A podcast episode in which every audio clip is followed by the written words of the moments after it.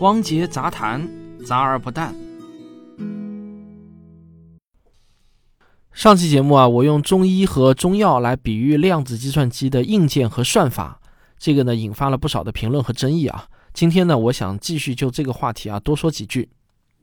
可以说呢，在谈到量子计算机的时候，大多数人想到的呢都是硬件，想不到软件。而实际上啊，对于量子计算机来说呢，硬件和算法也是同样重要的。在我们只盯着玄铃木九章这些量子计算机的硬件的时候啊，我们还应该关注一下量子计算机的算法。我想呢，几乎人人都应该明白一个道理：如果没有操作系统和应用软件，那么性能再强大的电子计算机啊，也不过就是一堆废铁。研发硬件的人与研发软件的人，很难说呢谁比谁更厉害。我自己呢也曾经做过程序员，在很长一段时间啊，我只会熟练的敲击 if else for 啊。但是呢，我并不知道这些高级编程语言是如何一点一点的演化出来的。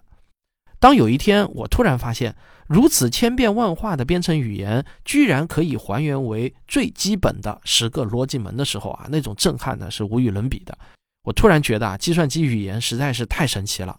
我想给你先解释一下什么是逻辑门，它的概念呢，甚至比一加一等于二还要简单。所谓的逻辑门呢，真的就像是由晶体管构建的一扇门。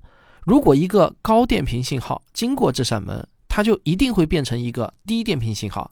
那么这扇门啊，我们就把它叫做非门啊，就是是非的那个非字。那为了后面的叙述方便啊，我把高电平信号就说成是一，低电平信号呢就说成是零。再比如啊，当一组信号经过一扇门的时候。只有当所有的输入值都是一的时候，那才输出一，否则呢就输出零。那这样的一扇门，我们把它叫做语门，这都是计算机里的术语。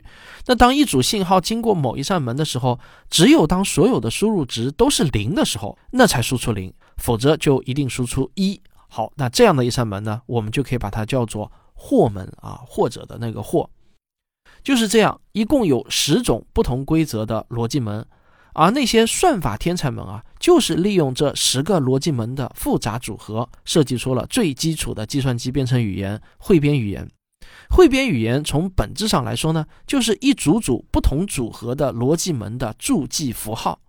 然后呢，在汇编语言的基础上呢，就继续发展出了啊大名鼎鼎的啊 Fortran 啊、C 语言啊、Java 啊、Python 啊等这些高级语言。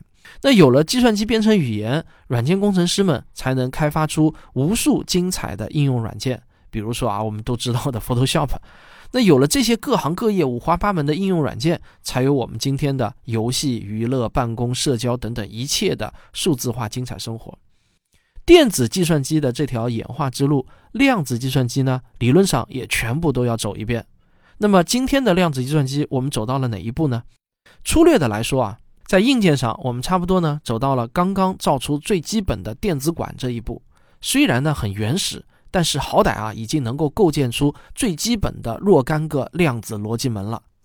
量子逻辑门一般简称为量子门。量子门的工作原理虽然与逻辑门不完全一样，但基本思路呢其实是一致的。它也是一扇门，就是一组量子比特。通过这扇门之后，它就会演化成另一组啊不同状态的量子比特。不同的量子门呢，它符合不同的演化规则。在量子计算机的软件上，那我们差不多呢就走到了正在摸索量子汇编语言的阶段。也就是说啊，那些研究量子计算语言的科学家们要把一组组不同的量子门给它组合起来，然后呢用一个特定的符号标记它们。当这些符号成熟稳定，得到国际同行们的公认时，那量子编程语言就宣告诞生了。在量子计算机发展的石器时代啊，我们很容易记住那些有关硬件研发进展的新闻，往往会忽视软件研发进展的新闻。其实呢，与电子计算机的发展之路一样，量子计算机的硬件和软件也是可以同时向前发展的。做量子汇编语言设计开发的人，甚至可以不必拥有一台真正的量子计算机。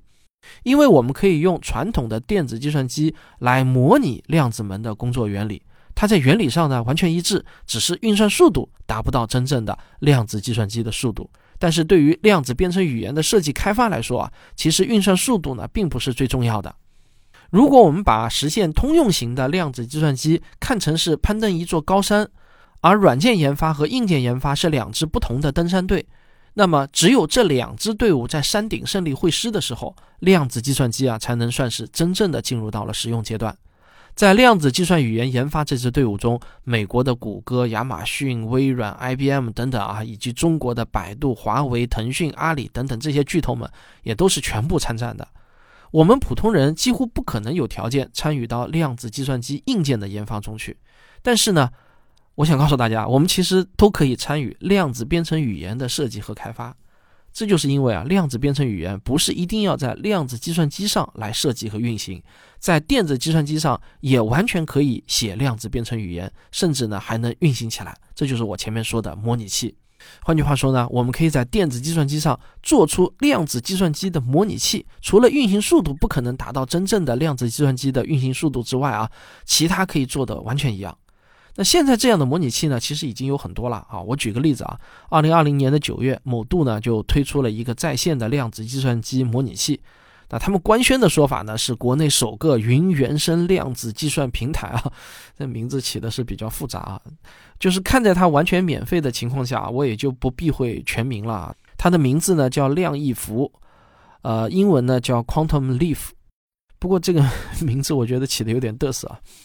量子容易降服，我昨天晚上呢也是进去玩了两圈，我感觉呢就真的像是穿越时空回到了七八十年前的冯诺依曼时代，嗯，它的界面呢就像是用一个个量子门搭积木一样来探索这个高深莫测的量子计算，这个说实话对我来说呢就跟天书一样，跟我过去学过的所有的编程语言都完全不一样啊。不过我想啊，或许就在此时此刻，在中国的某个角落，有一位天才少年正在全神贯注地摆弄着这些属于魔法世界的小方块，征服未来的量子汇编语言，或许呢就在他的手中诞生。我还真的没有跟你煽情和开玩笑啊！一位青少年在电脑前敲敲打打改变世界的景象，在历史上呢其实发生过很多次。三十多年前，二十岁的芬兰天才少年李牛斯。他就天天坐在电脑前，仅仅是因为乐趣啊！他用汇编语言和 C 语言写下了一行行的代码。后来啊，这些代码就成为了著名的操作系统 Linux 的核心。它改变了世界。我们不能指望这样的天才会横空出世。他们的诞生呢，其实是需要土壤的。今天在量子计算机的模拟器上摆弄量子门的青少年们，他们啊，就像是土壤中撒下的一粒粒种子。那我觉得，只要种子足够多，土壤肥沃，就一定有概率成长出好苗子。你们说呢？好，这就是今天的汪姐杂谈。如果你喜欢我的这种讲述方式啊，别忘了订阅我的频道啊。好久没跟大家说，别忘了这个订阅、评论、分享了。那科学中呢，还有很多你不知道的有趣的事情，也希望大家多多分享我的频道。好，咱们啊，下期再见。